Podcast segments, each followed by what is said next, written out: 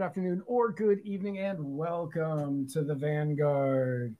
For I didn't come up with a nickname for Alex. For Alex Snicker, I am Matt Wright, and together we are traversing the muddy waters of freedom. How you doing? I'm doing uh, okay. Okay. I'm doing okay. I'm doing okay as well. I am doing okay as well. Uh, Joe, let us know if you can hear us. Uh, first and foremost, first and foremost, uh, no matter where you are watching this, whether you're watching us on YouTube, if you're watching us on Twitter, if you're watching us on Facebook, be sure to comment, be sure to like, be sure to share, be sure to do all of the things that uh, will help us defeat the algorithms of the evil social media companies that don't want this to be seen. And if you are one of the people who are listening to this after the fact on your favorite podcasting platform, thank you, because that's how we get paid. And that's how I can afford the kava that I drink every month, which is a lot. So uh, thank you to all of you. And to all of you, I say, Bula vinaka. I think you said. I think I asked you last month what that stood for. I think it was like good health or something. Yeah, it's a good long life and good health. Okay. It's basically cheers. It's basically cheers. Basically cheers. You know, it sounds cooler to say it that way than to say just cheers. It does. Bula vinaka. It takes a little bit longer. It does. It, it makes it sound much more uh, official than It does. cheers. It does sound. It does sound much more official. It does. Um, before we get started, let's pay some bills. Uh, I both of us are feeling okay, and I know it's because I'm kind of tired. I don't know about Alex. Yeah. Yeah, Hmm. and that's because we didn't have our mud water today. Exactly. It is. If we had our mud water today, we would be bouncing off the walls with one seventh of the caffeine of coffee. Because that makes sense. But we wouldn't have the crash that you get from coffee. So that's a good thing, I guess. Uh, mud water is made with masala chai, cacao, mushrooms, turmeric, sea salt, cinnamon, and that is it. If you want to make the switch over from coffee to mud water, all you have to do is head on over to muddywatersofreedom.com slash mud and you can understand what it's like to experience. Wasn't it muddywatersmedia.com? Yeah, so we had some issues. I haven't updated that yet. Oh, my bad. Yeah, no, you're good. Um, Just just starting off the gate, just doing embarrassing stuff. Right bat. right. just right off the bat. Let me Yeah. just go right into it right now. it now. was. And then one day, muddiedwatersmedia.com works.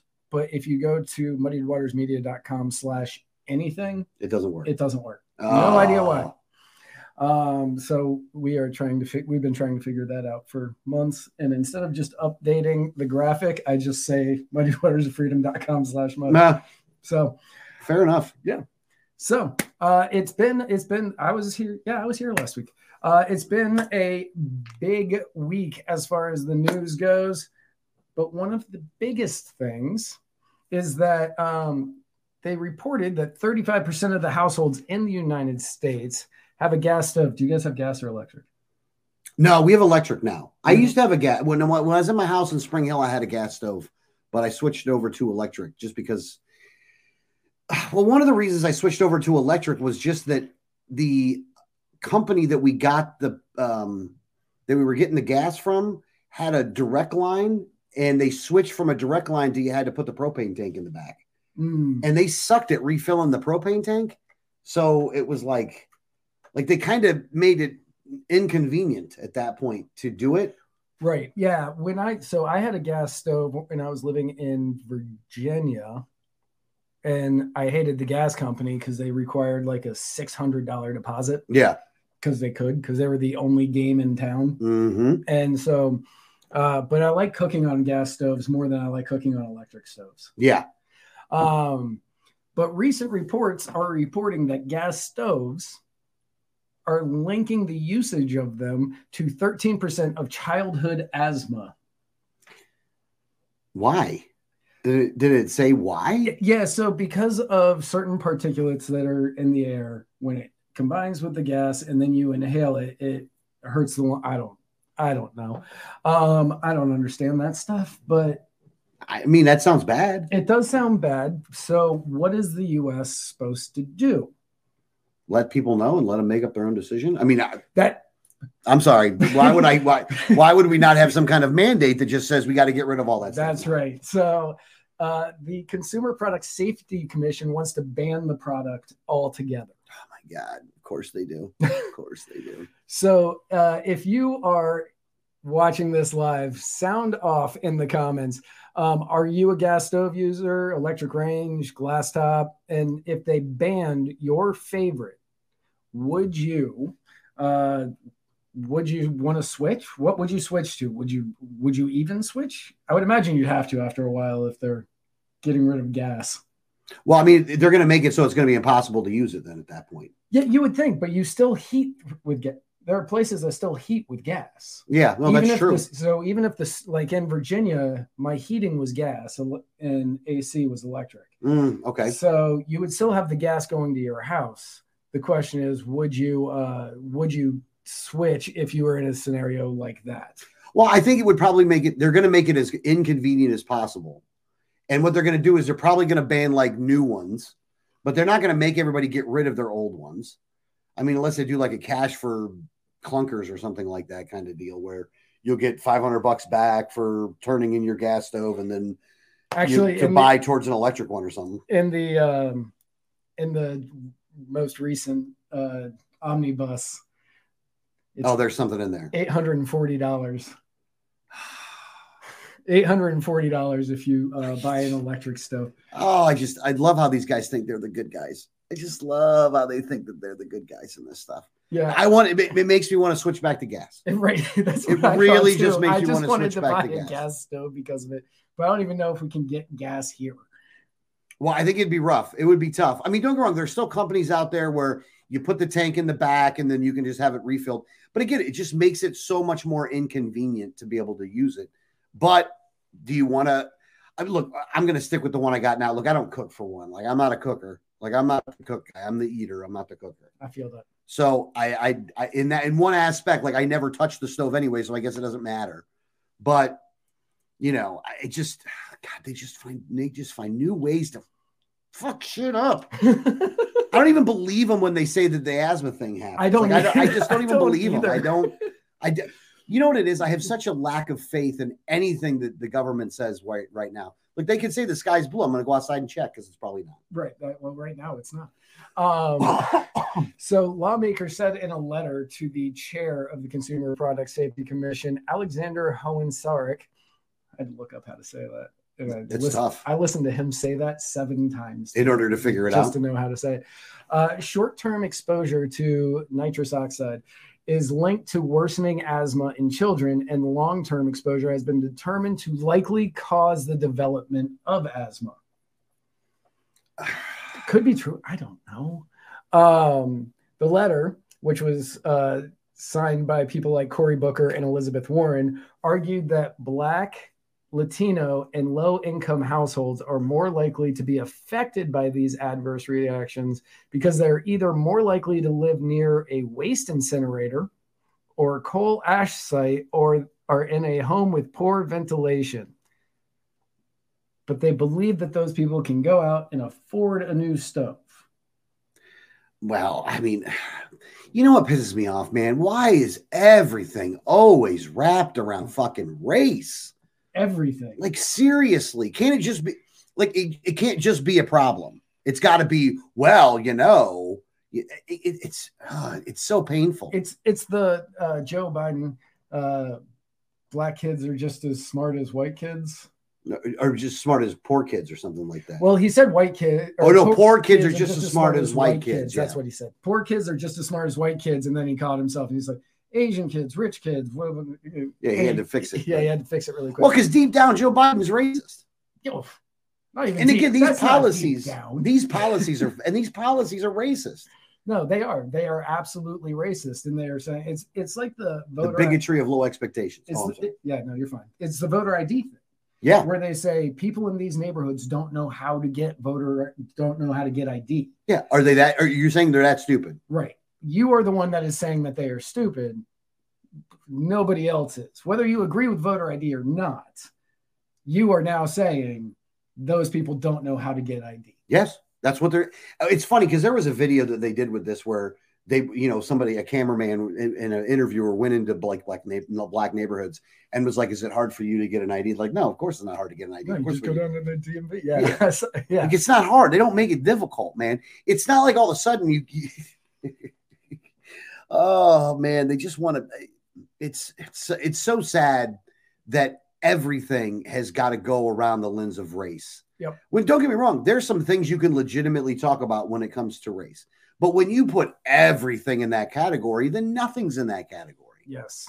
And that's, I think that's what the problem comes into play. And I actually think if you took your up and down the street black person, and your up and down the street white person, or up and down the street Hispanic or whatever, you're going to run into the same problems. And look, don't get me wrong. Look, there are rich people and there are poor people, and it does not matter what skin color they are.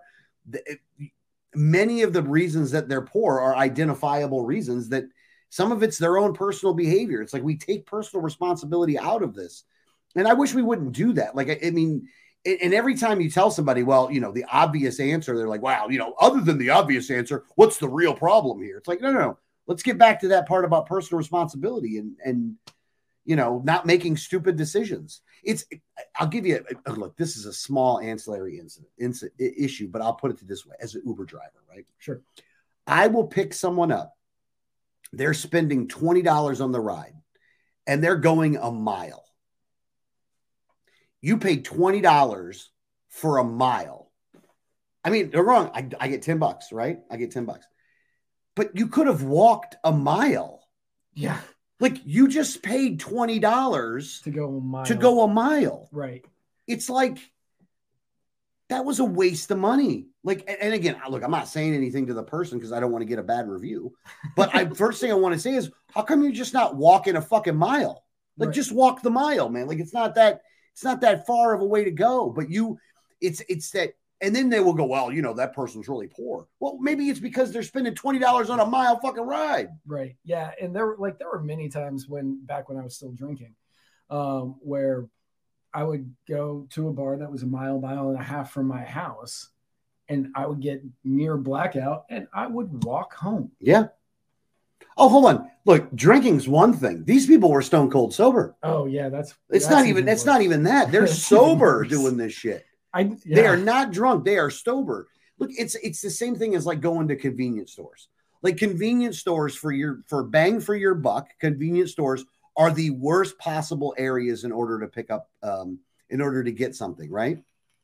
So the thing about it is hold on what did he what did oh, he say he what did he say right there? spend $20 to walk a mile it would take derek ambrose over on youtube says spend $20 to walk a mile it would take 20ish minutes that's $80 an hour Oh yeah, I mean, don't get wrong, you're getting paid well. I mean, you don't get that many stupid people. I mean, it's just not doesn't work that way. And sometimes the rides don't cost that much. Sometimes they're like twelve bucks. But like the point still is, right? Like, why would you do? Why would you spend your money on that if you're if you're broke? You know what I mean? This it's almost like I saw. Okay, I was like in doing this in doing my job. I happened to see the dregs of society on a pretty regular basis, and I was at a Wawa, and there was a dude that was sitting out front and he was, you know, homeless with an iPhone looking at the internet on his phone. Like, boy, you know, I, if our poorest, if that's what we got going on for the poorest people, I, forgive me if I don't have any compassion. You know, if that dude's going to ask me for a buck, you know, like I'm not giving you one. It's it's weird. Look, I really, it's weird how I've I fluctuate in the compa- in the compassion category. Like sometimes I have a lot of compassion and sometimes I have a little bit of compassion. But what I've noticed is the more time I spend in those areas, the less compassion I end up having, just because I'm looking and witnessing firsthand as to the problems that are going on and why they're going on. And for go ahead. Well, yeah, I was gonna. I yes, I agree with you, but uh, and a lot of it i think comes down to personal responsibility and the fact that a lot of those a lot of people in a lot of different areas across uh, across the country have come to rely on government and assistance from others because they're like somebody else is going to help me. They've never needed to feel like they needed to take care of themselves. Yeah they turned it into an entitlement where they feel entitled where if you don't give it to them then they get upset. Right. Which again we've created the, our, our society because of um, uh, uh, wealth generating and um, generosity of others and government and politicians trying to buy off these people is that you've created a society of people now to where you know if there's even a little bit of a problem then all of a sudden it's a major thing and you got to get the government involved with it. And well they got to take care of these people. And it's weird man. It's especially being a libertarian is i really i i have these days where and especially last week was another one of these weeks where you just you're you're like, man, we got to suffer a little bit here. People got to suffer in order to figure this shit out, because like it's it's just again, you pick people up and you're driving them around and you just hear them bitching and you're just like, man, I just damn it, why are you so being and it doesn't matter what color they are. This is not a white problem or a black problem or a Hispanic problem. It's no, just a problem. It's just yeah, it's it's it's an entitlement problem that a lot of people have now grown into having. Yeah. Yeah. That that's the best way I know how to put that because that's what it is. It's become an entitlement problem where people are thinking that they ex, that they uh, are owed something by the government or by other people, as opposed to tying it tying the bootstraps up, whatever, however you want to put that phrase, and going out and doing the work that is necessary to lift yourself out of wherever you are. Yeah. Well, and look, everybody has problems. I don't want to say, especially if you look at some of the statistics, of people living paycheck to paycheck and you know of of of having issues look i got them too i'm not saying that i don't look i you know i go out and I, look i go out and have to hustle every week in order to make money man i have to do it every week and look you just sometimes you just gotta you gotta do it you gotta knuckle down and do it i don't i don't know another way to say it other than that and it sounds heartless sometimes to to make it to make that statement but at the same time, it's just life. Yeah. Like you just, you know, you have to make decisions based off of that. And we don't all make good decisions. I know I don't fucking make good decisions. I make bad decisions all the time that cost me money. You know, and but I, I but at the same time, I'm not going, well, you know, it's the government's fault because of that. You know, it's, it's or the government should do something about it. You know, if, if anything, it's it's it goes the same with like job creation. Like if you hear the government like, we, we created this many jobs. No, you didn't. You didn't create that many jobs. Did you create the conditions to allow it to, to, to happen? Yes. But you didn't create those jobs. So it's that's why it's easy to blame them for the bad, but not blame them for the good, because at the end of the day, I mean, unless it's some kind of jobs government program where you're working directly for the government, you didn't create the job, you created the conditions. And many times, you know, they're they're in the way they're in the way more than they're doing good. And even still, if it's a jobs government program that you're working directly for the government, that's because the government created the conditions that they felt they needed to create that program. Yes. Which they, normally they, they fuck something up. Right. Yeah. They screwed up the market so bad that they were like, okay, we need to fix this. How do we do it? Jobs program.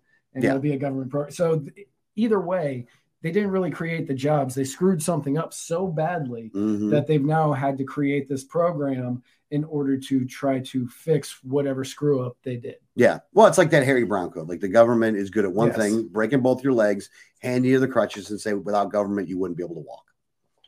Right. It's just what it comes down to. That's what we are totally off subject from what we were beginning on. No idea how we got. How did we get down this road right off the know. bat?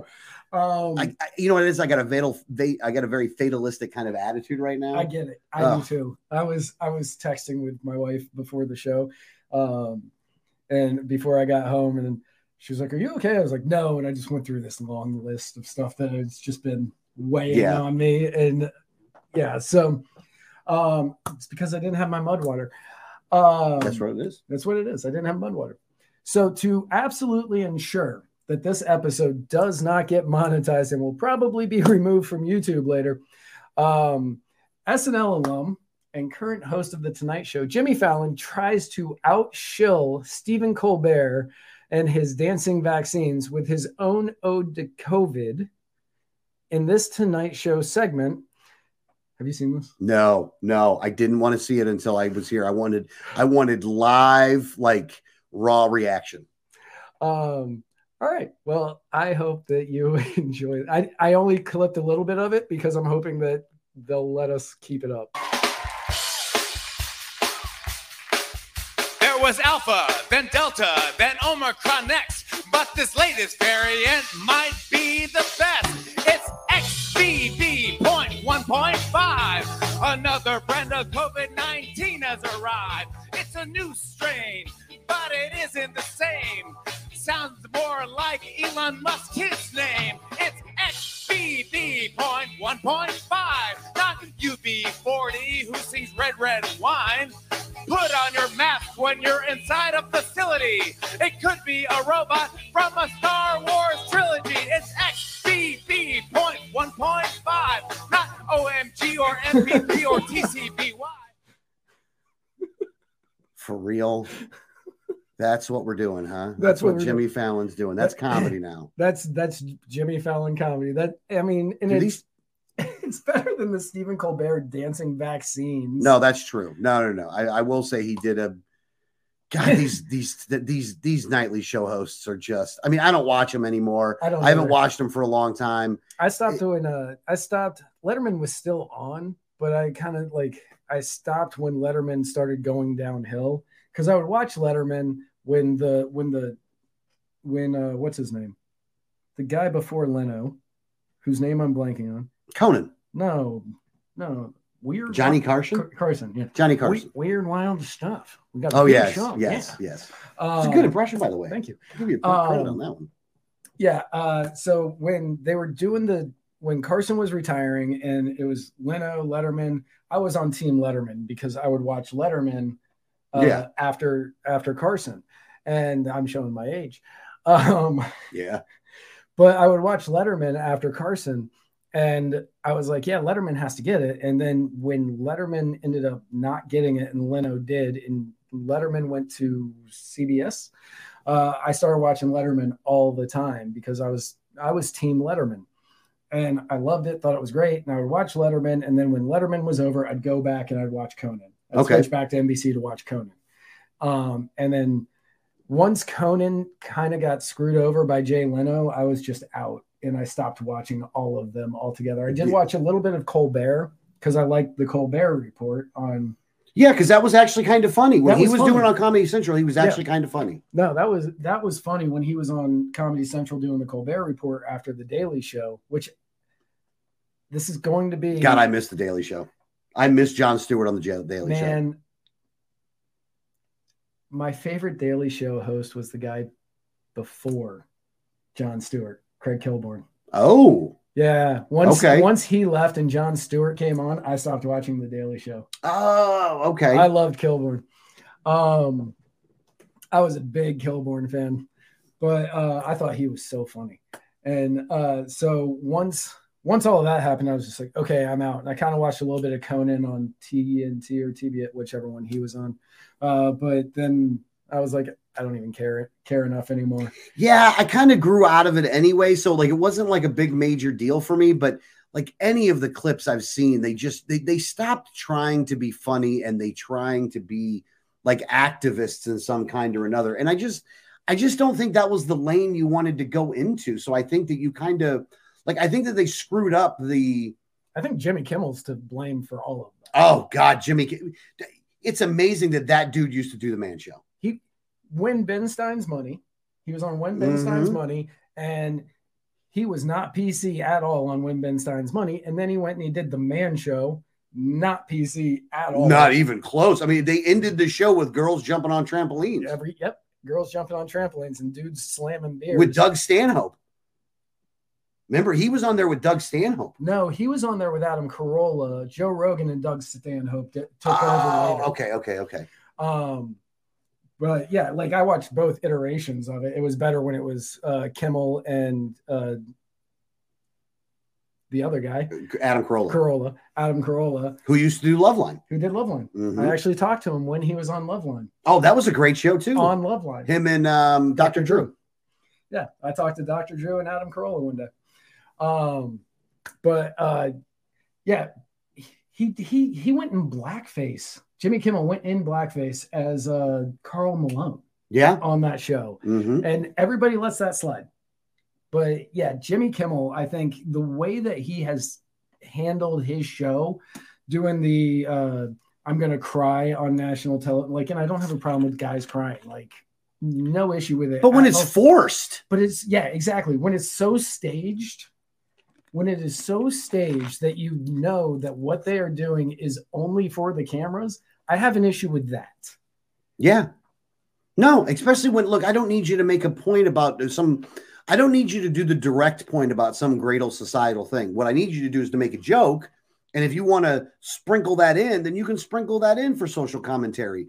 But you can't do both, though. And it just seems like I, I don't know. It's so it's so painful, you know, where it, it didn't need to go down this way. It and. Kimmel is totally a fucking like it's amazing. Again, it's amazing that he went from the man show to what he's doing now. Right. Like it's not even the same person. It's and and I and I believe I could be wrong, but I believe it was Man Show and then literally Kimmel immediately after, and they whoever sat him down in a room had to be like, okay, you can't do the Man Show stuff on this. Like you Yeah. have to, you have to be more politically correct, for lack of any better term, But there's a difference between being politically correct and doing what he's doing. and, and doing what he's doing. Like it's horrible. It gets it's there's no again, it's comedians aren't funny anymore. Like these guys are supposed to get these gigs because they were comedians that they understood timing, that they understood how to make a joke, and they don't do any of those things anymore. And it's just sad. And you're supposed to be even-handed. That was the other thing. You're supposed to be even-handed in how you went after people. And they They should stop being even-handed. Like go after everybody or don't go after anybody. Pick Right. one. SNL SNL did the same thing where they were going, you know, they were even handed. They went after the left, they went after the right. Mhm. And it was hilarious. Back in the 90s and early 2000s, and probably before that, um, you know, they went after Clinton. Mhm. They went after Clinton hard. And, you know, which was easy. I mean, he gave them a lot of um, you know easy targets. Yeah. Yeah. So he- they went after Clinton hard. And then during the uh, Bush Gore election in 2000, Yeah. they went after both of them evenly and it Mhm. was hilarious and it was like it was some of the best snl that i have seen uh once dana carvey left um and it was i haven't seen anything like that from snl since because at some point they stopped making fun of the left they only started making fun of the right and uh what's his name lorne michaels lorne michaels said it's because uh, the right knows how to take a joke and the left doesn't Yep. No, and that's what it is. I mean, it's unfortunate, but it is unfortunate and, and the thing is this though, the difference is I'm not calling for their ouster. I'm just going to stop watching. And I think that's what look at that that that is reflected in the ratings. Yes You know, to where you're not going to get as many people that are going to watch the shows because of that. And but also like times change too, though. So and look with the advent of social media, with the advent of like you know, look in your studio right now, you can have a show on that people can watch. And you're in order to get that up and running, it does not take that much money. So there's way more stuff for people to be able to watch on. And you know, look, do you have a huge audience of millions of people? No, but a whole bunch of shows that have little audiences take away from all those other people, you know, and it allows for a lot more competition. Yeah. Um, Scott Greer just said exactly. You can't tell me what Johnny Carson's politics were. Letterman started that way, but changed. Yes, and Letterman, Letterman did. Letterman was when he was at his prime. Letterman was the most savagely funny person on late night, Mm-hmm. and he was like he was quick, and he was he had a biting humor, and it was fantastic. And then when he got older, he kind of became a crotchety old liberal Yeah, is the best way to put that. Um, good beard though. Good, Good, yeah, got a good beard good now. beard. Great beard. I mean, I give him all the credit in the world for the beard. Yeah, that beard is fantastic. But I've stopped watching him now because I got tired of just hearing him preach to me. If I wanted to hear somebody preach to me, I would watch Kimmel, and I'm not going to watch Kimmel. Yeah. Um. Well, look, if I want to watch something entertaining now, I'll watch Rogan. Yeah, I mean, you know, you get. I mean, it's just amazing interviews that that dude. That dude that dude does. He's one of the best interviewers that there are. and He's, you know, he the interviews that Rogan does, and I don't watch a lot of Rogan, but the interviews that I've seen of Rogan, like I'm captivated the entire way. Oh, yeah. It doesn't matter if it's a 45 minute interview or a three hour interview. Like Yeah. I'm in it. But I well, mean, just because he gets guys that are very interesting. exactly, and he and knows how to talk to them Mm-hmm. He knows how to shut the fuck up sometimes and listen. and let them bury themselves like Mhm. Zuckerberg. Yeah. So another great thing to watch if you're not into late night, the speaker votes. C-SPAN. You're saying C-SPAN. C-SPAN. Entertaining TV. C-SPAN. Um, apparently, uh, for anybody listening on audio, uh, you're not going to understand this, but Joe Hanush is having trouble uh, because I don't think he can hear us, but I don't know why. He's not hearing anything. he's not. Other people are though on Facebook, so I think he just has his mic. His Yeah, try your mute button. yeah, it happens to me. turned down. That's happened to me several times. Um, I've, I've looked at the phone and I'm like, "What is- why is this? Not, why can I not hear? then it's like, oh, you had it on mute. Oh, Jesus, big stupid. So, well, that's a new button. Oh, that's probably you. Um, so the speaker vote. Kevin McCarthy has finally, finally won uh, Speaker of the House after 15 rounds of voting. 15 rounds of voting. Now, this comes absolutely nowhere near the record of 133 ballots. I was really hoping for a new record. Now, don't get me wrong. I will say, in all fairness, this hasn't happened in what you would consider to be the modern era. Now, In the modern era, that was this was not a thing. It was a coordin- It was a, a coronation. You could say more than anything else. Whether you want to view that as good or bad, that was what it was. They they did it behind closed doors, and then one, from my understanding, the way that it would work now, or the way it was working now, is, is that each committee would or each um, conference would get together. All the Republicans would get together privately. They would hash things out amongst themselves, and then whoever won that, everybody would just vote for that guy. Yeah. And yeah, because they they go into their back rooms and they have those. Yeah. yeah, Now, if you like it that way, and you don't like it where you know you're seeing the sausage being made out in the open, okay. I mean, I guess if that's what you want, but like I think that it's good that you did that. I think that what those guys get, Hold on, let me just say this. As far as uh, let me make one blanket statement first.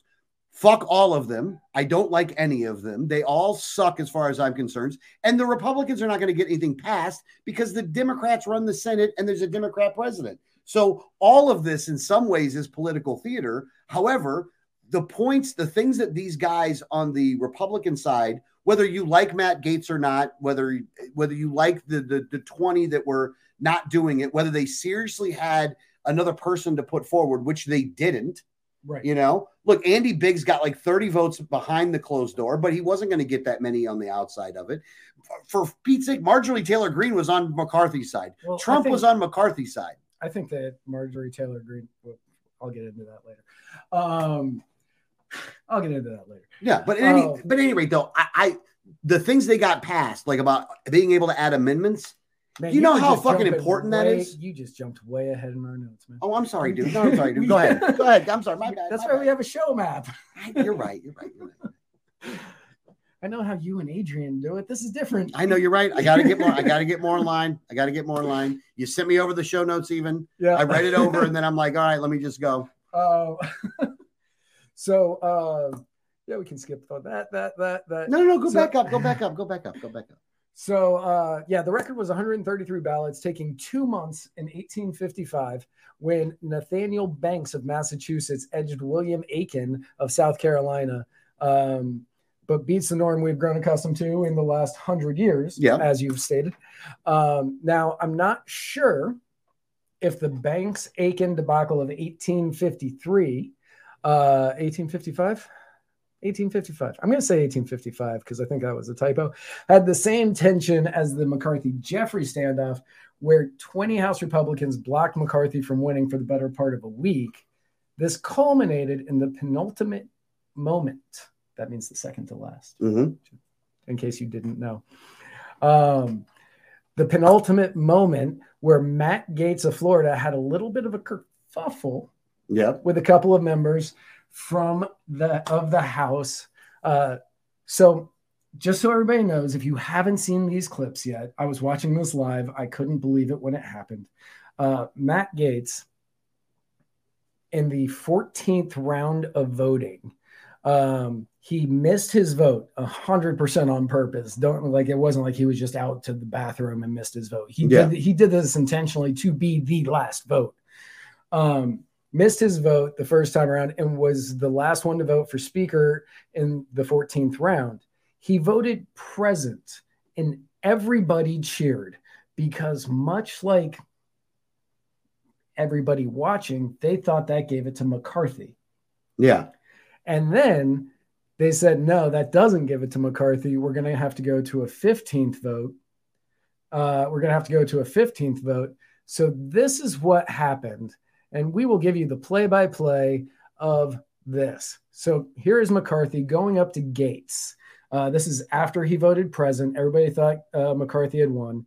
And he's trying to talk to Matt Gaetz. Matt and Lauren Boebert there, you can see that Matt Gaetz is not happy with with uh, McCarthy, and he keeps pointing back over to where McCarthy was sitting. I can only assume he's saying, "Go sit the fuck down." Would you agree? It looks like that, yeah. I mean, the way that he is saying this, it looks like he's just going, "Sit the fuck down. Just go, go back to your seat. Sit down."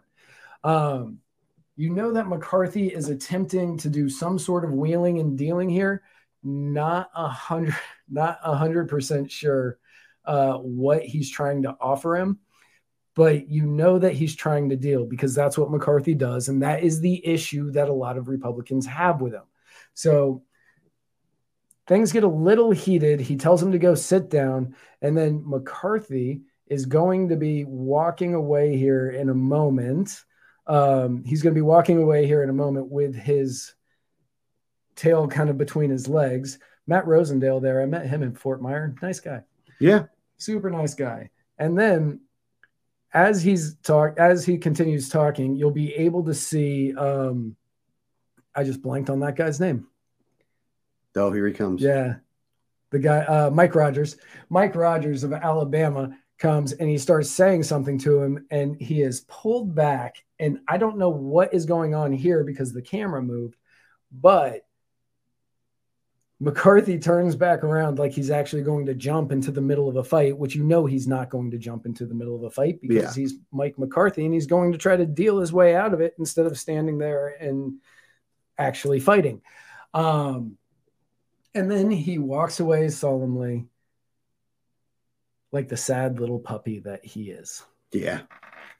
Hey, look, man, it's it, it sucks. man. These guys are. I mean, it made for good theater though, and you thank know- God for C-SPAN, C-SPAN. And now what they're trying to do is to limit the cameras in C-SPAN. Are they really? Oh yeah, no, they're trying to. They don't want to give. They don't want to give the American people that much access to how the sausage is being made, especially if you're going to do this stuff on the floor of Congress or on the floor of the House and not behind closed doors. Right. And a lot of people, especially on the right, were wondering why Matt Gaetz was sitting there talking with um Maxine uh was it Maxine Water? He was like he, Sheila Jackson, Sheila Jackson. Sheila Jackson and with uh AOC. uh AOC and uh Spike calls her his Somali Sade. Um not Rashida Tlaib, um, Ilhan Omar. That's the one. Yeah, and he was having conversations with them, and it was shown on C-SPAN. So people are like, "Why is he talking to her?" And the reason that they're talking is 100%. Uh, Joe Hanush says, "Weren't Democrats seen drinking?" I mean, wouldn't you drink if you were there Man, too? I would I wouldn't blame that I- for that at all. I don't drink anymore. Oh no, obviously, no, no, no. I would. you, but- you were up there, you might start. That's actually been a concern. that was a concern when somebody offered me a job up on the hill. Um, I was like, no, I don't want to start drinking again. Um, We have to get weed in hotel rooms again. right. but um, they they were saying, you know, why is he talking to uh, to to Ilhan Omar and AOC? And it's because these people are friends. They're friends behind the scenes. In front of the cameras, they hate each other hmm but behind the scenes, they're friends. They all go to the same party. They all make the same jokes. They all hang out together. They don't actually hate each other. They just want us to hate each other. Yes, yes, but you know what? I, look, I've gone two ways on this on this on this point that you're making right here. Where I used to be upset about this, I am not upset about it anymore. Well, no, you And- watch WWE. It's Well, the same thing. Uh, yeah, but no, the other reason I'm not upset about it anymore is this though, is that the, all those people, whether you like them or not, whether you think that they're good people, you think that they're bad people, whatever, are part of a group of people of 435 people that all basically have the same job. Yeah. The only people that truly understand that job is those other 435 people and anybody that's been there before. Right. That until you've had that position, until you've had that job, I don't think that you truly can appreciate everything that's entailed with that. So because of that, and they have to show up in the same chamber and vote all every day, they're going to have conversations. And so if they're being cordial with one another there, again, I wish they would instead of trying to incite the riot, incite riots with with other people into you know publicly say these other people are evil and stuff like that. Which don't get wrong, I, I would agree they're all fucking evil as far as I'm concerned. But instead of doing that, if you would be more friendly with them on the outside as well as on the inside, it might make for a better discourse in the country.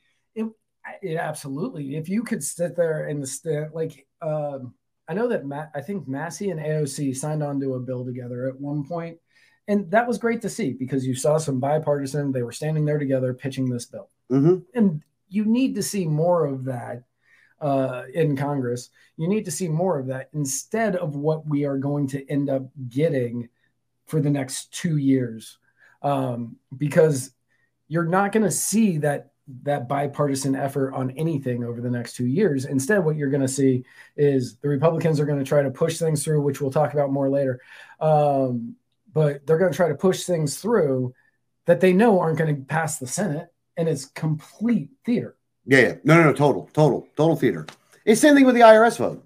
Look, is that a good vote to get rid of all those IRS agents? Sure. Yeah. Is it going to go anywhere? Not a chance. Right. And because it's not going to pass the Senate. It's not. And is it? Yeah. Today they voted to get rid of the IRS.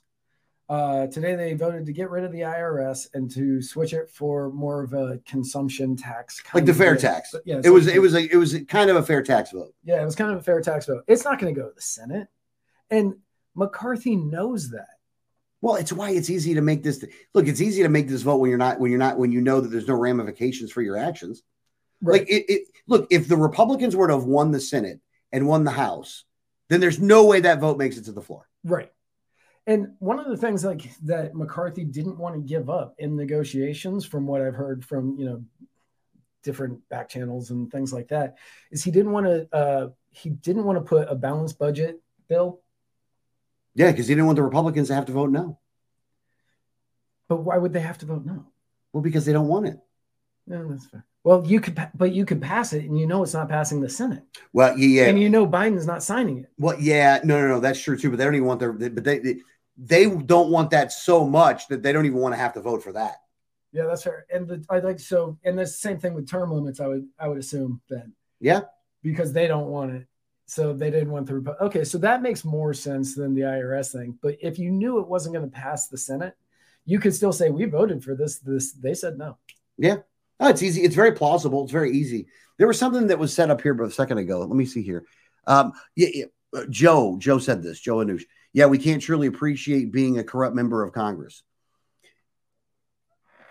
I totally hear what you're saying on that one, Joe. I don't want to I don't want to dismiss that comment outright.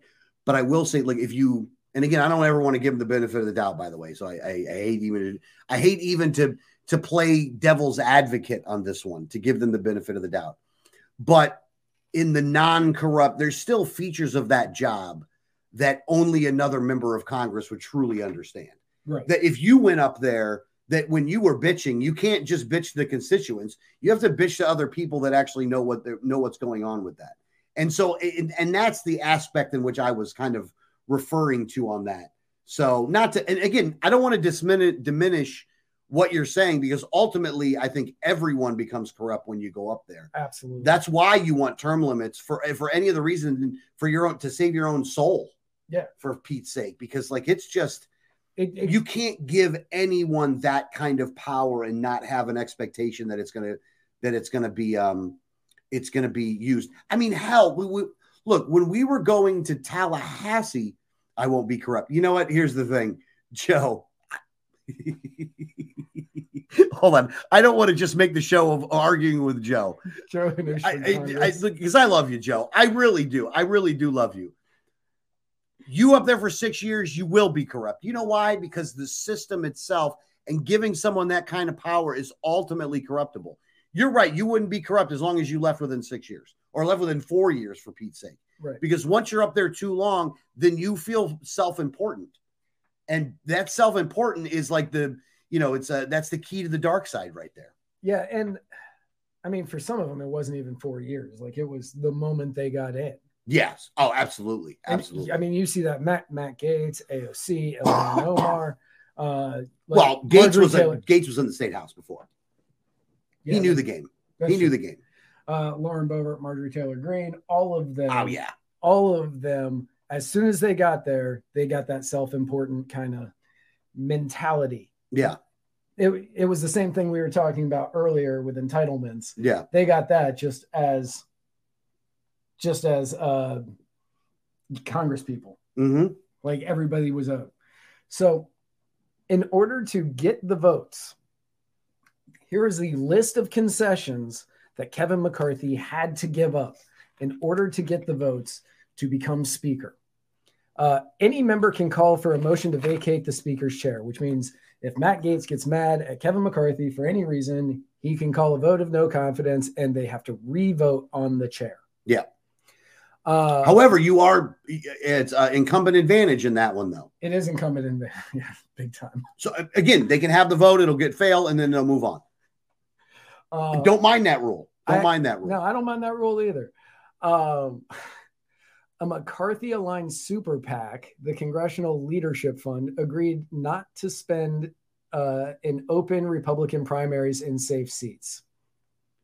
So basically, Gaetz, uh, Byron Donalds, uh, Lauren Boebert, uh, any of the people really going against him that went against him, he cannot fund any campaign in the primary against them. Well, not directly. Not to well, You can get around that rule. you can get around. Yes, you can get around that rule by going to a different fund.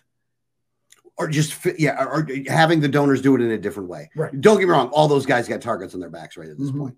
I'm going to get to the Joe Hanush thing afterwards, but let's get into this Yeah, first yeah. and let me finish with Joe. Um, the House will hold votes on key conservative bills, including a balanced budget amendment, congressional term limits, and border security. Again, cool. Glad they did it. But Not going to go anywhere. it's not going to go anywhere. Uh, efforts to raise the nation's debt ceiling must be paired with spending cuts. I, I like this one a lot. It's going to make it an interesting fight. It's going to make it, an, yeah, And, and that's the first one that's going to lose, by the way. yeah, no, Because both sides, uh, look, they're both going to, they, they, each one holds the other thing hostage. You know, the Democrats will hold military spending hostage. The Republicans will control wholesale spending, uh, social spending programs hostage. And at the end of the day, they both cave. yes, Because there Um, was sequestration before this, and look what happened. Yes. Uh, move 12 appropriations bills individually instead of passing separate bills to fund government operations. That's good. I like that one. Yeah. That's a good. That's a good one. Oh, you know what that is? That's democracy. Uh, yes. Uh, more Freedom Caucus representation on committees, including the influential House Rules Committee. That's get that. That's selfish. That I mean, but Don't get me wrong. Not saying it's a bad thing per se, but it's selfish. it's it's selfish, but you know that's negotiation. Negotiations are always selfish. yes, that's true. Um, cap discretionary spending at fiscal year 2022 levels, which would amount to lower levels for defense and domestic programs. Oh God, I wish that would happen. That's yeah, that's not going to happen. No, That's it's not. absolutely not, going to happen. Nope. Well, I, I here's the thing. I always find it funny is when you're capping spending, they're calling it a cut, Right, like draconian cuts. Oh no, we're going to keep it at the same level. Yeah, that's a draconian cut. right. Um, 72 hours to review bills before they come to floor. That was supposed to be the case already. It, it was supposed to, it, and maybe McCarthy will hold true to that instead of just saying, "Oh, here's the bill. We need to vote on it today." Maybe, Maybe, maybe not. maybe, maybe not. Uh, I know, I know that was in the rules package, Yes, but whether or not they stick to it, I don't know. they can simply vote to suspend the rules. exactly, uh, give members the ability to offer more amendments on the House floor, which Great idea. great idea. I know from listening to Justin Amash that since Paul Ryan, no amendment has been introduced on the floor. Yep. Paul Ryan started that. Um, create an investigative committee to probe the weaponization of the federal government. Great idea. Not going to go anywhere. Right. That's that's we all know what they're doing. that's the police investigating the, the Twitter the Twitter leaks have proven like the the Twitter leaks have proven now exactly how they do it, which has been nice to see. right. Uh, restore. That was a Massie thing, by the way. that was a Massie thing. Yeah, but I mean, it's not going to go anywhere. It doesn't matter. Like, no, it's not. I, I appreciate that Massie did it, but at the same, like it's when the police investigate the police, they always find no wrongdoing. Mhm. This is going to be the same thing. They're Yep. going to say, yeah, we kind of, yeah, we were wrong here. So we made some new rules in order to fix that. Mhm. The rules were there. You, you already broke them. Yeah, we can fix this one easily. Just start eliminating agencies. You know, FBI, CIA. Like, and again, I I, I know it always sounds so uh, so dr- drastic to to hear it say this way, but honestly, until they just they have to eliminate these organizations. They cannot. There's no reforming them. There's no getting around. You got to just eliminate the CIA, eliminate the FBI, find a new way to to do the legitimate functions that they're doing, and you know, just. Ugh. Uh, restore the Holman rule, which can be used to reduce the salary of government officials. This will never happen. Never. Never. Never. Never gonna happen. Government officials will never vote to lower their salaries. No, they're not gonna. Why would they? That's negotiating against yourself, and we all know you should never do that. Well, no, and look, the government bureaucracies, they and both sides support the government bureaucracies at the end of the day. They just support their own side of the government bureaucracies. You know, like if you see these people talking about, you know, like like when you um yeah, yeah, definitely get rid of the ATF shitbags too. No, or convert it to a store. Yeah, make it a store. Or convert it to, you know, ATF. It sounds a- like a great store. Yeah, fantastic 7 Eleven. Yes. Um, so last night they passed the rules package, and we've kind of got we've kind of gone over that a little bit so far. But uh, just because they have the rules package in place, like we said, um, just because uh, they have the rules package in place, they can vote to suspend those, which they absolutely will hmm anytime that they need to change. Yep. So, and since you only need a basic majority, and the Republicans have what eight majority? Four. Is it No, no, five, five, five. I thought it was. Okay. I Uh, think. I think. I thought I thought they had an eight majority, which is why five would block it. Oh, maybe that's what it is. Yeah. Maybe you're right. Maybe you're right. Um, so they have an eight majority. I think they have an eight majority. Um, Republicans have an eight majority, which means if eight Republicans side with the Democrats on suspending the rules, the rules get suspended. So that's going to happen. Look, here's the thing there's no sets of rules that you can set up right now. It's the people that are there and what their motivations are. And that really is what it comes down to. Look, until you have, and again, look, you know where I'm at on this. I'm a libertarian.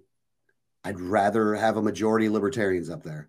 But if you want to talk about mass chaos before, you put a bunch of libertarians up there, a bunch of congressional libertarians up there. Jesus Christ, you want to talk about mass chaos? It'd be mass chaos. Don't get wrong, would love to see it. Love to see it. But at the same time, you'd have worse fights up there with everybody that was on the same side than you do now.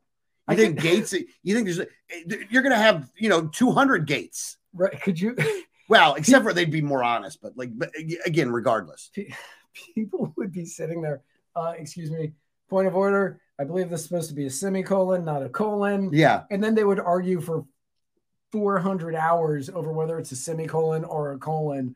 And the clerk would just be sitting there shaking her head and just angry the entire time, which is why I stopped going to conventions. Oh God, conventions are like dental work, man. Look, any political meeting is like dental work, man. Like it is so bad. All of them are bad, man. There's no, there's no one good. It's government sucks, man. At the end of the day, I'd be turning into an anarchist because I've been watching. yeah. Like, what made you an anarchist? Oh, I paid attention. Yeah. What made you an anarchist? The Libertarian Party. Yeah, that oh, was Oh. the final straw. That was it. Oh man, I remember going to those conventions. Oh my god, that was such painful. It's so and people would get so mad, just like with this one. Look, I actually think that with with the, with this congressional thing that we that we just watched, I like that it was done on the outside and not the inside. I think it was a good thing. I think that both sides should do this kind of thing, Absolutely. where they should have much more of this stuff. I, I think it, it it adds to the democratic process. It doesn't take away. So I was happy with the way that things went down. But at the end of the day, you knew McCarthy was going to win, though Oh, yeah. because way the way vast majority of the Republicans wanted McCarthy. Whether they again for whatever reason they wanted McCarthy, and the here's the other thing that pisses me off: the other side didn't do the work to get someone to get more votes. they just bitched like a bunch of little girls. Yeah, they had no plan. No offense to little girls, by the way. Yeah, they they had no plan. It was just like, we don't want McCarthy. Okay, who do you want? Not McCarthy. Not McCarthy. We're just gonna keep throwing shit. Byron. Donalds, Donald Trump, which I look, I like Byron Donalds. I know Byron Donalds personally. Great guy. Like him a lot. Yeah. Was no chance. And not because he was black, but because the guy didn't have a whole lot of experience anyway. Yeah, he's a he's only been in for four years, two years. This is his second or third term. Like he had zero shot of winning this. Yeah. Jim Jordan didn't want it. Steve Scalise didn't want it. Yeah. Those people that they were endorsing were endorsing McCarthy. Yeah, Yeah. everybody again, that they endorsed, with the exception of Byron Donald and Andy Biggs, Yeah. endorsed McCarthy. Yeah. Yeah. They totally did. So it is what it is. It is what And again, is. it is still it's just theater, by the way. And none of these guys are going to fix any of this stuff, especially with a divided Congress. Like the only thing they're going to be good at is investigations. That's it. There's the only thing that's going to be worthwhile is investigations, and even that stuff's theater. Look, I love the thing that Massie put forward when it comes to like that church commission thing, but at the end of the day, all it's going to do is identify shit we already know, and the other side's going to say that it's not happening. Right. The only th- so the anything that they pass is not going to get through the Senate. Nothing. Absolutely nothing. And if somehow miraculously it makes it through the Senate, it's not going to get signed by the president. hmm So it's all for naught. The only time this is going to get interesting is when it comes down when they have to pass a budget because the House has to pass the budget. And the question is, will McCarthy have the stones to shut the government down? No, nope, won't do it. Nope, won't do it. Nope. They definitely do. You know why? Because they don't want to. Look, they don't want to stop the spending either, man. Like if they wanted to stop the spending, they'd have done it when Trump was there. What happened when Trump was there? They increased the spending. They did, but that was because it was their guy. yep, exactly. Uh, look, I went. I remember one of the one of the last speeches I went out and gave to a group. I went to Sarasota, Bradenton. It was a it was a group down there, and it was a group I used to go to all the time for Liberty First. And I went in there, and the same thing I would complain about before the spending. I would talk about the spending there too. And some guy in the back of the room said, "Yeah, we don't care about spending anymore, so just move on." Like just nonchalant about it, had no shame in saying it. Was like, "No, we don't care about spending anymore." And that was a regular person. That was a regular normie, if you want to call it, or you know, an, a, a local activist at their Republican executive committee hearing or meeting or whatever. I wasn't at a rec meeting. I was at like a Tea Party meeting, but you know, all that is is just the um they only raised the debt by like seven trillion dollars. Like it's they, they've look, they've both given up, man. Again, they never really wanted it to begin with, and I think that's the dirty little secret. Like when, when a lot of these guys, especially what they were, what they would say against libertarians when I ran in 2010 and when I've seen other guys run later on, is that mm-hmm. they would talk about how we got to get this spending under control, but they wouldn't be actually serious about it because even the most milk toast of proposals, like the Rand did the penny plan, Yep. which I got to tell you, if you want to look at a, a- a legitimate, realistic plan that should have had a chance, it was that plan. And to see it not embraced by anybody, to see it just totally just shoved shoved aside or called draconian or whatever by both sides, none of these people are serious about it. And they're not going to be serious about it because at the end of the day, people still vote for them. Yeah. And they continue to vote for him. And the person that would say, well, we should vote third party is considered crazy. This is what, look, we deserve the collectively. I don't mean every individual. I'm sure most of the people here are not in the mix of people that I'm talking about. However, collectively, not only do we deserve what we get, but we deserve it really fucking hard. Like we deserve more of it because you know what? You obviously you haven't paid attention enough to realize that you shouldn't be voting for these fucking people anymore. You know, like this woman, the woman that ran for the who was the congressman here, Luna or whatever, Anna Paulina. Luna. Anna Paulina Luna. You know what her posters were or her billboards were? Like her next to a cutout picture of Trump. Yeah. Now, again, and won. And won. Why did she win? Because I'm standing next to Trump. Well, We deserve what we get if that's what your fucking thing is. I don't think that's why she won. I think it's because the candidate she was running against was just awful. Who was she running against? I don't know, and that's why I know he was awful because I can't name that guy now. yeah, it wasn't Charlie Crist. yeah, because he was running for governor. They didn't have the they didn't have the Ability. What an idiot Crist was, by the way. Yeah. Ran a horrible campaign for governor. Ran a way. terrible campaign for governor. I think that The I mean, Democrats are finger painters in Florida, man. Yeah. They're finger. It may make the Libertarians look good. like I think Nikki Fried would have run a better campaign, Absolutely. and she would have come closer, but not by a lot. No, no. DeSantis was going to win this one no matter what. And the reason DeSantis was going to win this one it was just because, like, in look, in Florida, the difference between the Republicans and the Democrats was is that the Republicans for years, we talked about this before, have done the work that they needed to do in order to win elections. Because at the end of the day, you got to register voters in your party and you got to get out the vote to those voters in order to win elections. And the Republicans, for their to their credit, have done that very thing in order to make it happen. And nobody else does that in Florida. I'm, I'm sorry, it just doesn't happen. Like nobody is nobody's that organized. Look, the Republicans took over the Dade County School Board, the Yeah. Miami Dade County School Board, like a Democrat stronghold. The Republicans took it over, and it wasn't that hard. Um, Joe Hanush said no Democrat even bothered to run in my race, uh, CD Congressional District Six. No shit, huh? Um, It was just you against a Republican. Yeah. Huh? yeah. Fucking a. So I have no segue for this. Speaking of Hard, hard move. Yeah, this is gonna, Hard this is move. gonna be hard left. Denise George has been relieved of her duties as Attorney General of the U.S. Virgin Islands. Yes. If you don't know why,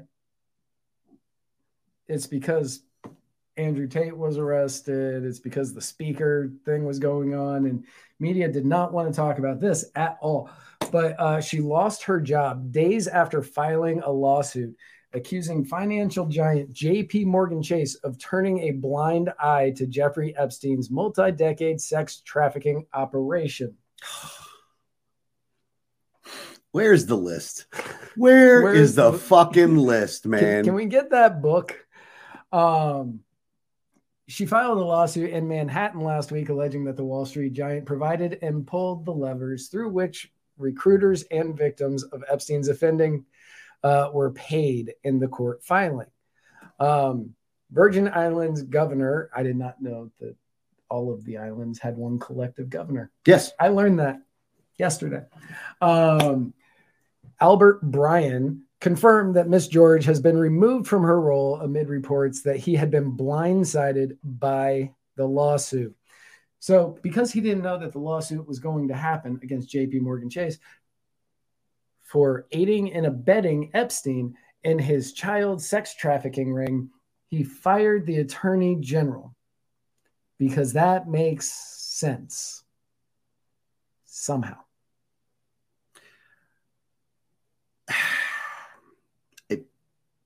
we live in an evil world, man. I don't know other way to say it, man.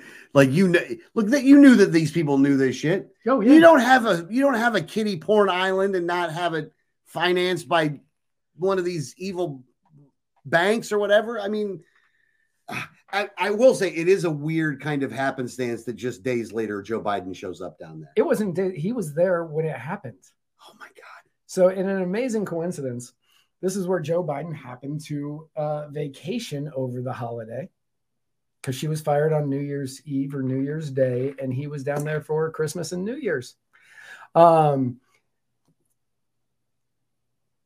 this is where, uh, also, in another amazing coincidence, the Virgin Islands, especially St. Croix, uh, where Joe Biden was, uh, was is attempting to move to 100% solar. They've made a promise that they are going 100% solar, but they don't have the funds to do it.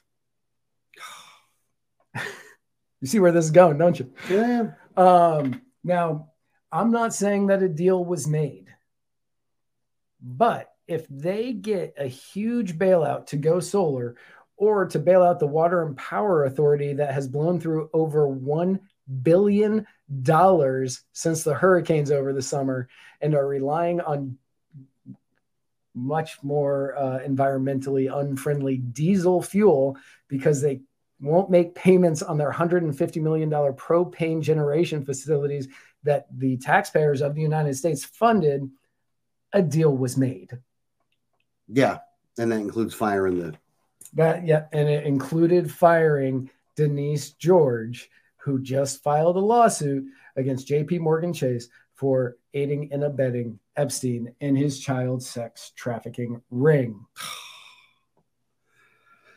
you know you try not to you you want to say that the people that are out there giving the wild conspiracy theories about how all the government officials are all wanting to have sex with underage kids is not a thing and then when epstein gets caught and then gets offed and then when maxwell goes to jail and we still don't have the list of all the people that were associated with that like are you tell are, are, are you seriously are, are you serious about this? Are you seriously telling me that we don't know who does what here? Uh, David Davis says 100% solar. Where are they going to accomplish that? Texas had a major blackout partly because of wind and solar. Yeah, they uh, back in June, I believe, of 2022, they said that they will be 100% solar within 90 days, which we all know isn't a real possibility. Uh, I'm including the link to that in the comments. Um, but they said that they were going to be going like 100% solar in 90 days. Obviously, that didn't happen because they are still using uh, the diesel plants and the propane tank, uh, the propane plant. Yeah. If they get a bailout in order to fund 100% solar on St. Croix, where Joe Biden was vacationing for Christmas and New Year's. The same week that Denise George was fired because, according to Virgin, Virgin, I said Virginia, Virgin Islands Governor Albert Bryan, he was blindsided by the lawsuit. You can 100% put together, it may not be correct, but you can put it together that he fired Denise George in order to get the bailout money. God, that sounds familiar. I think that happened in Ukraine once. But you know, who wants to talk about that return on investment? Boy, you want to talk about a really good return on investment. Ukraine, Ukraine. that was a return on investment, man. Like you got to give the Biden, you know, the Biden family a couple million bucks, and you get billions in return. Billions, in you return. know, that's amazing. I'll yeah. get, we'll, we'll throw in a couple Bradley tanks later on just to just sweeten the pot, just sweeten the deal. And but no, I'm just a Putin apologist. So I'm only a Putin apologist till July, man, because I got a silver dollar on this guy maintaining power till July. Once July 1st hits, man, I'm I'm I'm done. Speaking of your, uh, so for anybody who doesn't listen, he's the host of he's the one of the hosts of Unattended Baggage with Adrian and Alex, um, or Alex and Nate. I don't know how that goes, but yeah. Unattended Baggage. You can find it on whatever podcasting platform. Um, they have two silver dollar bets. One is that Putin will be ousted before July um, yeah. So the two different bets we got going on right now is that Putin will be out of power, either dead or out of power, which more than likely dead, before July 1st. So if I make it, if he makes it to July 1st, I win the buck. And the other, the silver dollar. And the other one is that Donald Trump will be, is it in jail or indicted? Uh, okay, so the way that the way that the, the bet is set up is that he has to have a perp shot Like there's got to be okay. a perp walk and there's got to be a mug shot. He's got to be arrested. Arrested. Actually arrested by December 31st of 2023. And that was based on the leak on the documents that the the the the classified documents that were in Mar-a-Lago. Mm-hmm. So, what about Joe Biden having classified documents in his personal library in Philly? From oh, the he, Biden stuff from when he was vice president. He did basically the exact same thing. Yeah, pretty much. I mean, he did pretty much the same thing, which they all do, though. They yeah, all they do all it. Too. It's just funny because Biden said, "I don't know how anybody could be so." Reckless. That's so embarrassing. So embarrassing. How could anybody be so reckless with classified documents? And then it, he's got them. Um, so yeah, that is our show. I don't believe that uh, Jason has a show this week. Alex, thank you for coming on. Oh, my pleasure. Hold on. I like there were some comments though that okay. I did want to make sure we got okay. to. And the, the thing with Joe, go back up for a way. It's got to go a ways because they were talking a lot. but it was one of those things where he said something. Uh, no need to argue. I'm right. No argument. This one. No need to argue with me. I'm yeah, right, I'm right. No, no argument. Okay, look. First off, a little hubris would probably be a good thing, Joe. Let's just say that right off the bat. A little bit of hubris, buddy. you know, a little I- bit too much ego on this one. I've seen Joe's tweets recently. Hubris is not. Hubris is not a thing, huh? Okay, so here's how I know. I was I was until tonight a member of the budget advisory board. Hold on, let's see here. There you go. I never voted to raise taxes. Literally, only voted against. Literally, one only vote against on the board. Okay, hold on. Let me just say this: no one knows how they're going to react until they've been put in the position. There's a lot of people that I've known that that would until you uh, until you're given the real carrot and the real stick, you don't know how you're going to react. You just don't know how you're going to react. Now, would you more than likely react in a way in which would be in line with your principles? Yes. However, with that being said, that is one of the biggest reasons why you need a support staff of a support staff of people that will keep you in line.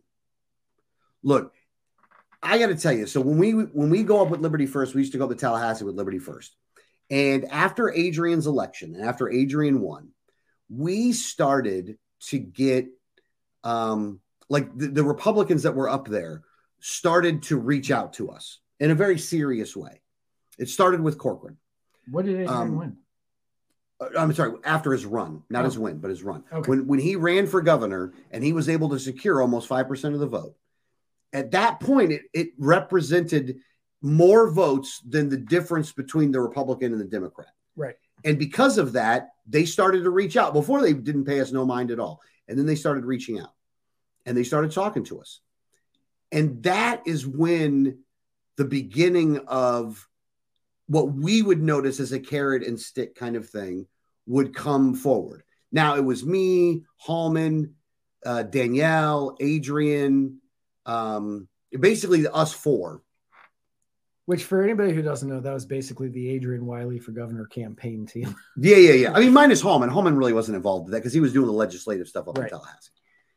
But until you have meetings with these people, and until you are in the room where they talk, where they talk to you, like the one thing that we all did with each other was we kept each other level, level headed.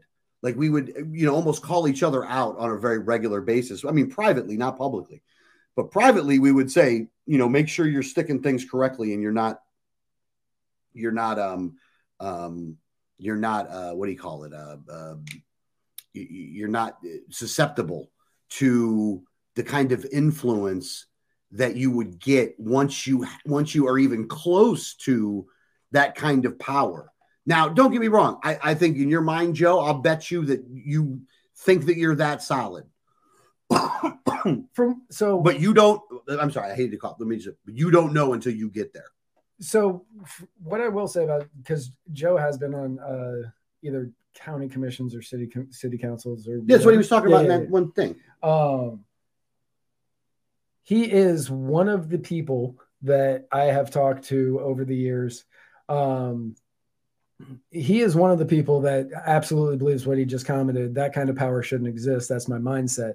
Uh, but he, he sticks to that, and he will want like if he were to make it to uh, state house, state senate, or to uh, or to the federal branch, he would I think he would be a doctor. No, just no, no, no, no. it's very I- possible yeah, I, I believe that budget advisory advisory board for the city commission.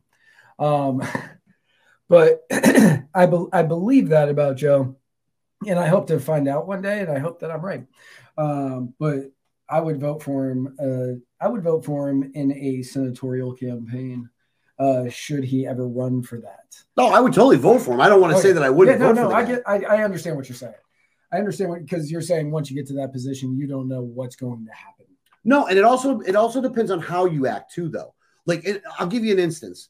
In the state legislature, there was a lot of libertarians that loved Anthony Sabatini. Yeah. still love him to this day. Still love him to this day. I personally didn't like Anthony Sabatini after a while. The reason why was is that he was completely ineffective of getting anything done. Just was ineffective. Now, if he was, if he actually was um, um, supporting a piece of legislation where he sponsored the legislation, it was worse that he sponsored it than if he didn't sponsor it. And like, I'd rather not have him sponsor the bill than have him sponsor the bill because the people in the leadership would not vote for that bill out of spite. Whether, and again, don't get me wrong, would they have probably voted against it anyway? Yeah, probably. But that gave them a reason to vote against it. Like, constitutional carry is not they're going to pass something similar to constitutional carry, even though I do think that you're stupid for just walking around with a gun on the outside of your body. You should always carry concealed just because you don't want to let people know what fuck weapon you have. Right. And the No, people that want to just walk around with a gun there in the middle of the day all the way around, you're just doing it to be a dick at this point. Again, I support your right to do it, but at the same time, like, here's the thing like, if you want to actually help in keeping people safe, identifying who's got the gun and showing them where it is. You know how much of a swivel you got to keep your head on in order to make sure somebody doesn't just grab your gun from behind? Yeah, it's it, it's a it's always a much more precarious situation for somebody trying to do evil because you don't know where the guns are. Yeah. And the guns could be anywhere, but if you see, you know, on the hip, on the hip, on the hip, you know who to go for first. Yeah, you make yourself the target. Right. If you're trying to do that. But anyway, back to the Sabatini thing is the general point I'm making is how you go about doing it is just as important, if not more important, than the, actually what you're voting on. You know what I mean? Because look, just saying no, while I think it can make you feel good, isn't necessarily the best way to go about doing that. Not not just saying no, but giving reason, rationale, alternative uh, alternative uh, methods of doing it. You know, alternative ways of paying for it. Like I'll give you an instance. We were at a, a city council meeting many many years ago, city of Newport Richey, and it wasn't a city council meeting. It was like one of the subcommittee group meetings. And me and Danielle were there, and they had a bunch of little kids there, and they were talking about how they wanted to become a like a green city or something like that. And what the bureaucrats were telling the kids to do is, well, you can apply for this grant and apply for this grant and apply for this grant and apply for this grant in order to get the money that you would need to pay back the government to be considered a green city, which seems stupid logic all day long as far as I was concerned. So the government came up with something that was stupid logic. yeah, circular logic. Imagine, imagine that, right? It's weird. Now, me and Danielle were in the we're in the crowd, and we were saying, well, why don't you do this instead? Why don't you go around to the different businesses, get their buy-in, see if they can donate some money towards this in order to become a green city? Because what they would talk about how the businesses would would would get would be um, uh, impacted in a positive way, how this is better for the local your local businesses and the local community and things like that. And my thought was, well, okay, if you wanted to do something like this, why not do it voluntarily? Go around, get the buy-in from businesses, and then go from there. Those bureaucrats were so fucking pissed off at us for saying that stuff because we actually were the children that were there were actually listening to what we were saying and thought it was an actual pretty good idea. Right? They were like, "Oh, this is a good idea, a good way to go about doing it." But the bureaucrats didn't want that because they didn't want the they don't care about the buy-in of the local businesses. It's the same thing that goes along the lines with like Enterprise Florida. Like Visit Florida, visitflorida.com is the website that when you go to the it has listed there a bunch of businesses. Yeah. But most of the information is inaccurate, it's incomplete. There's not a whole bunch of stuff there. And I remember before I moved to Florida, I saw those commercials all the time. Yep. So when I was up there arguing against the government giving Enterprise Florida and giving Visit Florida a bunch of money, I, the guy was actually in chambers when I was in there, and I said, "Why don't you go around and get the money from the businesses, and that way you would it would you would have an incentive to actually put accurate information on the website." Again, looked at me like I had five heads, man. It was just like no wanted it would wanted nothing to do with it because you know reasonable. I look, it's so much easier to go to one place to get a bunch of the money than to actually have to do the work. And then, yeah, instead of doing the legwork and walking around. So But, you know, that also goes back to what we were saying at the very beginning about entitlement and people used to just going to one spot to get it as opposed to going around and doing the work. all the way back around. Yeah made it all the way back to the beginning, which I don't even know how we got to that point at the beginning because we were talking about gas stoves and we got there. Um, Alex, thank you so much for coming on. Oh, thank you, brother. I appreciate it, man. Hey, I appreciate it every time you're on. Um, you will be back here next month. Yeah, like three weeks now because we did. I Right, I had to wait a week. Right. I was sick last week though, man. Here's the thing: I was sick in a way that I didn't want to come in here and get you. Get I, get you know, sick. everybody, uh, everybody uh, has been getting that recently, and it's been awful. Uh, Scott Greer asks, "What is Alex podcast again?" It is called Unattended Baggage with Adrian and Alex.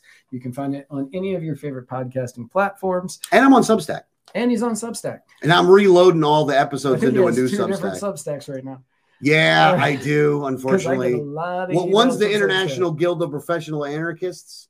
That's what the the the, the current one is on. I've actually made it unintended baggage uh, Substack, and what I'm doing is like one episode at a time. I'm actually reloading all of them onto the Substack, and I made a paid part on that one. So I'm actually I totally made a paid part. So like, and I'm and I'm redoing the notes and every like I have all the show notes set up. So I'm literally redoing the show notes one at because it takes a little while to do it. So I'm doing it one at a time, which I I mean, again, it feeds all my OCDs, but you know, So if you uh, want to know what Alex's podcast sounds like, which is a fantastic podcast, I listen to it every Monday morning on my way into work. Uh, big fan of the show. oh, thank you. But uh, if you want to know what it sounds like, uh, Alex sounds like him, and this is Adrian. So uh, I was at a poker game. You know what I'm saying? You're gonna hear that a lot. He says, "You know what I'm saying?" Uh, a lot, a lot. that's that's one of his ticks. Yeah. It's Here's like- the thing: is my biggest tick. Yeah. yeah, that is your biggest. that is thing. my biggest Yeah. tick. His is, you know what I'm saying, and he says, "You know what I'm saying," so much. You know what I'm saying? You know what I'm saying? Oh, look, if you took the, you know what I'm saying, and then here's the thing, and took those two words out, we probably would be able to cut the show in half. Right. That's actually probably accurate. It, it'd cut the show in Um, half.